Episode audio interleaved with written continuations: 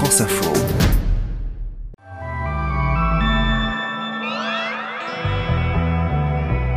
Jeudi 16 juin, aujourd'hui l'apprentissage est-il la solution miracle contre le chômage des jeunes? Sous l'impulsion du gouvernement, le nombre d'apprentis a doublé ces deux dernières années. Et on va continuer, il faut viser le million. Tous les secteurs et tous les niveaux de diplômes sont désormais concernés. J'ai fait deux masters en alternance. Ce qui est sûr, c'est que je me serais jamais sentie aussi prête que je le suis demain sur un poste à responsabilité. Mais derrière les belles histoires de vocation et de transmission, il y a aussi quelques zones d'ombre. Ils prennent des apprentis non pas pour les former, ils prennent des apprentis parce que c'est un salariat qui ne coûte pas cher. Et c'est ce que je vais vous raconter dans l'épisode du jour. Bienvenue, je suis Céline Aslo et c'est parti pour le quart d'heure. Alors, qu'est-ce que t'en dis de ta semaine, toi? Ouais, je crois. Moi, je trouve que comme hier matin, qu'on était pressé et que tu faisais rien, ça allait pas. Alors, le matin, t'as du mal quand même. hein. Quand on croise dans un film le personnage d'un apprenti, c'est toujours un jeune mal dans sa peau, voire carrément mal parti dans la vie. Un adolescent turbulent, en rupture, en colère, qui n'arrive plus à imaginer un avenir et qui un jour fait la rencontre d'un professionnel charismatique qui va changer sa vie en le prenant sous son aile et en lui apprenant un métier. Et cette histoire, elle marche avec plein de professions. Agriculteur dans le film L'apprenti, vitrailliste dans Compagnon ou encore couturière dans Haute Couture avec Lina Coudry et Nathalie Baye. Monsieur Dior disait, une robe, ça se construit comme un immeuble. Touche, faut que tu sentes le tissu. Tu peux faire des belles choses. Je ferai ce que je veux. Ça vous fait rien de coudre des robes qui valent un bras, de venir bosser le samedi, tout ça pour être payé une misère? C'est pas ça qui compte. Ce que tu es en train d'apprendre, c'est un métier. Un métier que tu pourras transmettre. C'est ça la vraie richesse. Alors ça donne de beaux films, je suis pas en train de critiquer, mais en réalité l'apprentissage ça n'a plus grand chose à voir avec cette image un peu surannée, voire carrément paternaliste. D'abord plantons le décor.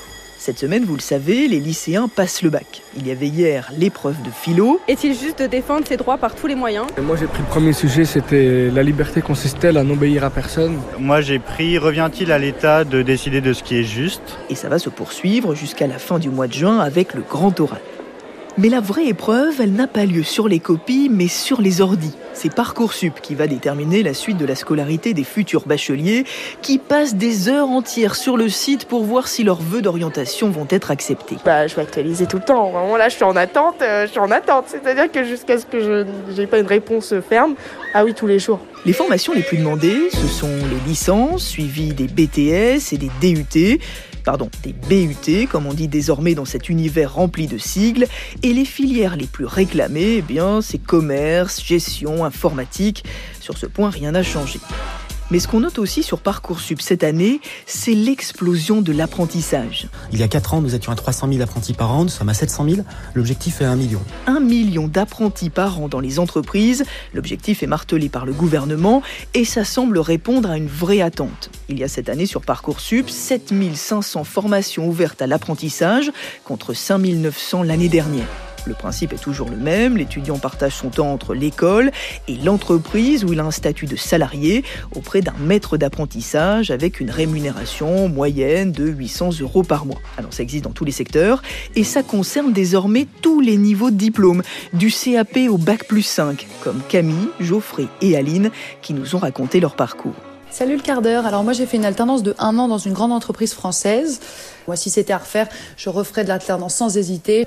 Et, euh, et voilà, et travailler au sein d'une même entreprise pendant un an ou deux ans de contrat d'alternance, ça permet aussi d'être entre guillemets dans les petits papiers de l'entreprise et de pouvoir être appelé euh, si jamais un poste se libère.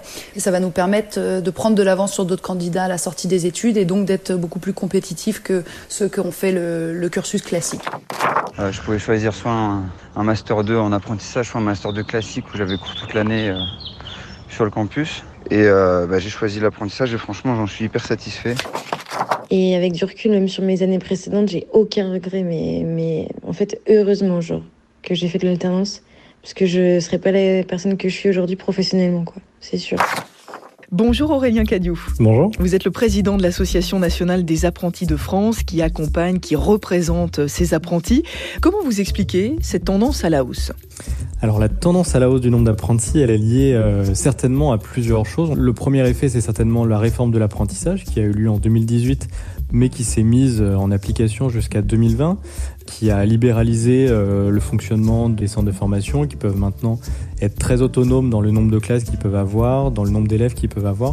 Donc il y a déjà ce frein-là qui a été levé et ça a très bien fonctionné, donc les centres de formation nous l'ont dit. Euh, ensuite, on a beaucoup entendu parler de l'apprentissage. Il y a eu des campagnes de communication qui ont été faites en même temps. Ça a fait de la publicité et je pense que la dynamique aussi dans le supérieur qu'on voit depuis quelques années euh, a aussi euh, été vecteur pour améliorer l'image de l'apprentissage, pour montrer que l'apprentissage ce n'est pas que pour des métiers manuels, ce n'est pas que pour du CAP ou du bac professionnel. Peut aussi faire du PTS, des BUT et euh, des diplômes d'ingénieur ou des masters en étant apprenti. Et puis, ce qui peut être un peu paradoxal, la crise du Covid a aussi euh, développé l'apprentissage parce que finalement le gouvernement, à un moment donné, a mis des aides très importantes qui sont encore existantes auprès des employeurs d'apprentis. Donc c'est 5 000 euros ou 8 000 euros pour un employeur euh, d'apprenti, pour chacun de ses apprentis. Elles peuvent représenter la quasi-totalité du salaire d'un apprenti pour la première année sachant que la formation est prise en charge par ailleurs. Donc ces, aides-là ont forcément participé aussi à la dynamique et au développement de l'apprentissage.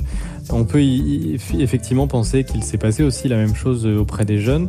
Notamment, on peut penser aux difficultés financières qu'ont pu avoir les jeunes pendant la crise, notamment les étudiants qui ont des frais comme les apprentis de logement, de scolarité et qui par contre n'ont euh, pas le salaire que peuvent avoir les apprentis. Peut-être que ça a effectivement incité les jeunes à se dire bah, en fait si je l'avais fait en apprentissage, j'aurais continué à toucher mon salaire et j'aurais mm. eu beaucoup moins de difficultés financières. Maître, faire bouger des pierres c'est une chose, mais ça c'est totalement différent. Non, pas différent, juste différent dans ton esprit. Tu dois désapprendre tout ce que tu as appris.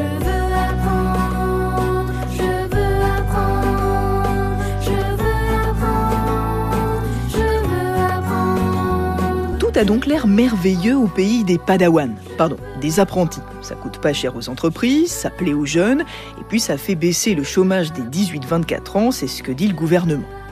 Mais derrière tout ça, il y a quand même quelques zones d'ombre, et c'est l'opposition qui se charge de nous le faire savoir. À droite, Hervé Morin rappelle qu'au final, c'est nous qui payons la facture. On a financé massivement des centres de formation, qui ont alors amélioré leur compte de façon extraordinaire, mais au point aujourd'hui qu'il y a un déficit pour le contribuable de 4 à 5 milliards. Et puis à gauche, Jean-Luc Mélenchon estime que la baisse du chômage des jeunes, eh bien, c'est en réalité un trompe-l'œil. Le chômage a baissé parce qu'on inscrit 900 000 postes de travail nouveaux qui sont les contrats des jeunes apprentis, qui sont des apprentis pas des embauchés. Le chômage est à son plus haut niveau, le chômage réel. Et si vous croyez que vos auditeurs ne le savent pas, eh ben je crois que vous mettez le doigt dans l'œil. Alors on s'est demandé avec Margot Kefelec, notre reporter au quart d'heure, quel était vraiment au bout du compte le bénéfice de l'apprentissage. Est-ce qu'à terme, l'insertion professionnelle est plus facile pour un apprenti que pour un étudiant, disons, normal? Pour un patron qui veut embaucher, un jeune qui est formé chez nous, c'est un gage de qualité. Ça te dirait de passer un CAP chez les compagnons? Vous voyez dans votre truc de l'excellence là?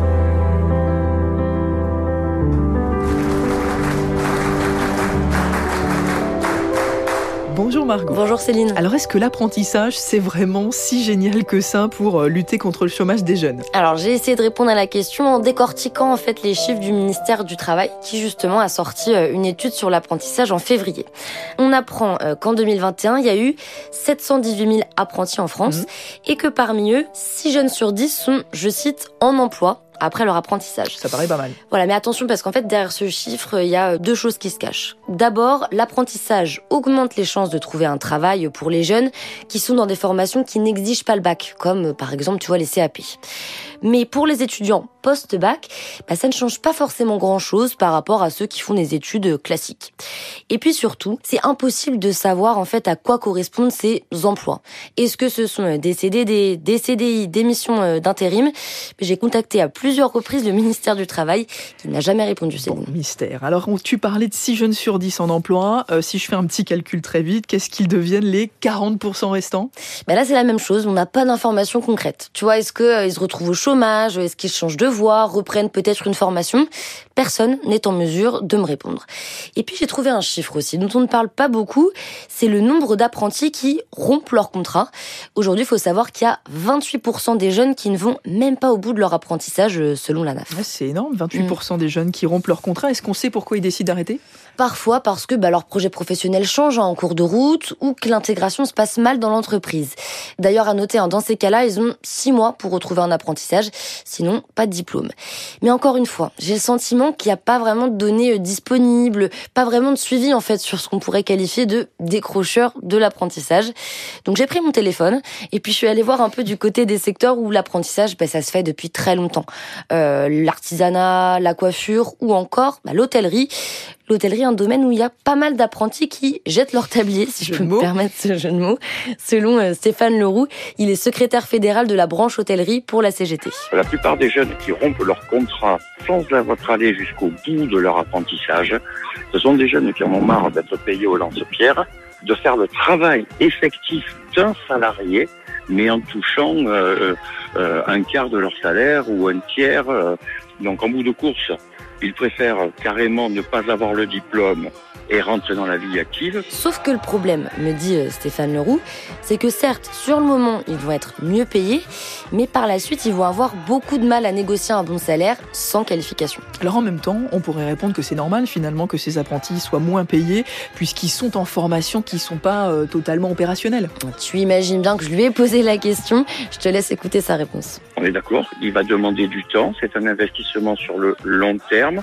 Ça voudrait dire que le patronat comprend qu'un salarié qu'il forme, c'est fait pour le garder dans l'entreprise et que c'est un investissement qu'il fait. Mais plutôt que de parler d'investissement qu'il fait euh, sur l'avenir, lui, ce qu'il voit, c'est qu'il a un bras, excusez-moi l'expression, gratos. C'est qu'ils prennent des apprentis, non pas pour les former, ils prennent des apprentis parce que c'est un salariat qui ne coûte pas cher. Autre problème aussi, les entreprises ne prennent pas toujours bien le temps de former cette main-d'œuvre bon marché, si on peut la qualifier euh, comme ça. 27% des jeunes affirment ne pas avoir eu de tuteur, de référent en fait pendant leur apprentissage la conséquence, elle est très claire, c'est que ben à la fin de leur formation, ils n'ont pas forcément le niveau, notamment euh, dans certains domaines comme la coiffure.